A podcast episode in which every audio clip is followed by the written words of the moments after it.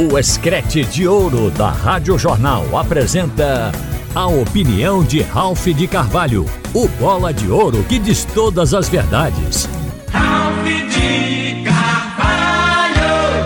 Minha gente, uma verdadeira revolução no processo eleitoral do Clube Náutico Caparibe.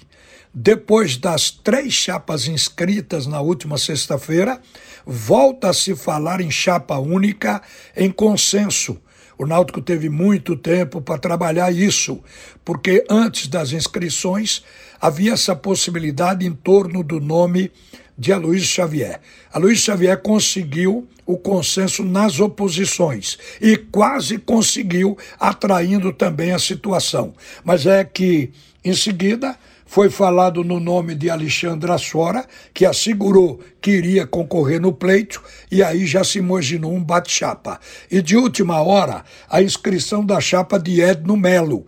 Então, com três chapas, a gente imaginou que esse processo de consenso já tinha ficado para trás. Mas ele ressurge agora e são três alvirrubros que estão trabalhando seriamente com esse objetivo. Nós identificamos isso hoje pela manhã como um trabalho de Américo Pereira, de Cacá e do presidente do clube Diógenes Braga. Os três estão trabalhando esta linha de consenso. E segundo Diógenes, é porque o Náutico não pode ter derrotado agora, não pode ter perdedor. E para que não tenha perdedor, é preciso que todos ganhem. E só fundindo as três chapas numa só para se obter o consenso. E isso está prestes a acontecer. O Diógenes justificou esse fato porque ele acha que o novo presidente tem que ter um campo de apoio, não pode ter oposições, não pode ter questionamento que altere a linha de trabalho.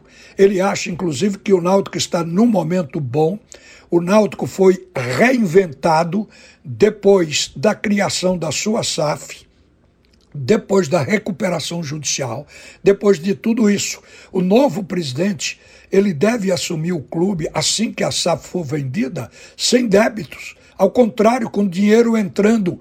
Então, ele vai ter que colocar um projeto, um projeto de crescimento do clube com apoio de todos. Então, todos estarão na mesma direção, trabalhando pelo Clube Náutico Caparibe. Isso é o que certamente estão pensando Diógenes Braga, Cacá e Américo Pereira. O presidente ou ex-presidente Edno Melo, que é um dos candidatos, chegou a dizer que, pela União, ele pode até retirar a sua candidatura. Então a coisa é para valer. O consenso que não foi alcançado antes pode ser alcançado agora.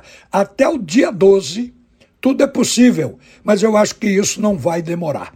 É uma coisa bonita, é uma coisa empolgante ver o clube com tamanha união. Já se conseguiu para a eleição do Conselho e agora, se conseguir para a chapa do Executivo, pode-se dizer que o Náutico está definitivamente, oficialmente unido. Boa sorte ao Timbu.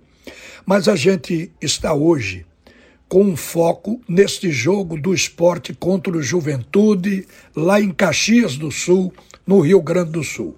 Porque de ontem para cá houve uma mexida no G4 com a vitória do Atlético Goianiense e a vitória do Vitória da Bahia ontem, em cima do Guarani. A coisa mudou. O time do Vitória está com 61 pontos, quer dizer, cresceu com mais três. O segundo colocado passou a ser o Atlético Goianiense com 56 pontos e o esporte caiu para a terceira posição com 55 pontos. O quarto colocado agora é o Juventude com 54. Se o esporte pelo menos empatar, o esporte vai para 56, ficará com o mesmo número de pontos do Atlético Goianiense, mas tem um saldo de gol maior, vai assumir de novo a sua segunda colocação. Mas se o esporte perder, aí a coisa piora, porque ele vai cair para quarto lugar. E quem passa a ser o segundo é o Juventude, que está com 54 e no caso de ganhar o jogo vai para 57, fica mais próximo do Vitória da Bahia. O esporte não pode se permitir, depois de uma campanha bonita, depois de ter ficado tanto tempo do G4, o esporte não deve permitir que isso aconteça. E para não acontecer, tem que ganhar. Atualmente, tem um pelotão que está ainda fora do G4, mas que está trabalhando forte. O Guarani com 54, o Novo Horizontino com 53 pontos, o Criciúma com 51 e o Vila Nova com 51. Pode-se dizer que tem nove equipes ainda brigando por quatro vagas. Então o esporte tem que mudar a batida. O time vem jogando mal. O jogo contra a equipe da Ponte Preta chamou definitivo, definitivamente a atenção do treinador para processar a mudança. Até então ele manteve os mesmos jogadores titulares, tentando mudar, fazendo variações de jogada e não houve progresso. Agora talvez precise mudar peças no time para que esse melhor futebol volte.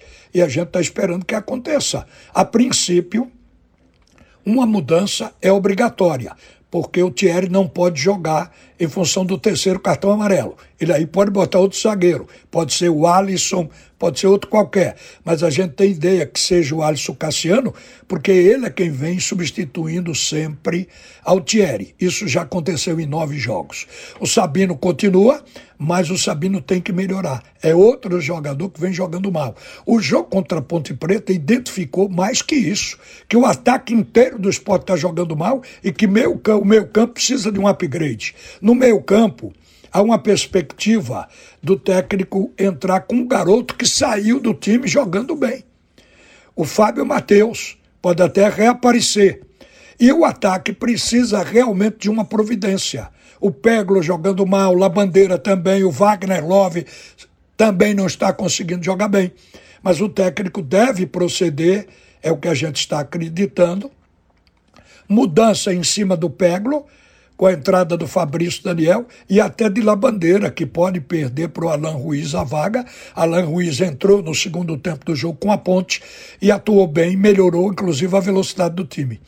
Agora, Wagner Love deve permanecer porque o técnico vem sustentando que tem que preservar Diego. O interessante é essa posição do Enderson Moreira, porque ele não preservou Diego quando o time estava perdendo de 3 a 0 para Ponte Preta. Ele meteu Diego no time e Diego Souza jogou 71 minutos. Quer dizer, ninguém teve cuidado com a parte física, estava todo mundo preocupado em não perder o jogo. Então, para esta partida agora, a gente fica com a expectativa de ver o que pode acontecer. Se o Diego vai para o banco, se o Love continua lá jogando mal o que o esporte precisa é pontuar. E é por isso que a gente está aqui exatamente questionando uma mudança no time. Mas havendo ou não havendo, o esporte tem que pontuar diante do juventude, sob pena de tornar dramática esta reta final em busca da primeira divisão. Uma boa tarde, minha gente. Volta Haroldo Costa no comando do assunto é futebol. Você ouviu a opinião de Ralph de Carvalho, o bola de ouro que diz todas as verdades.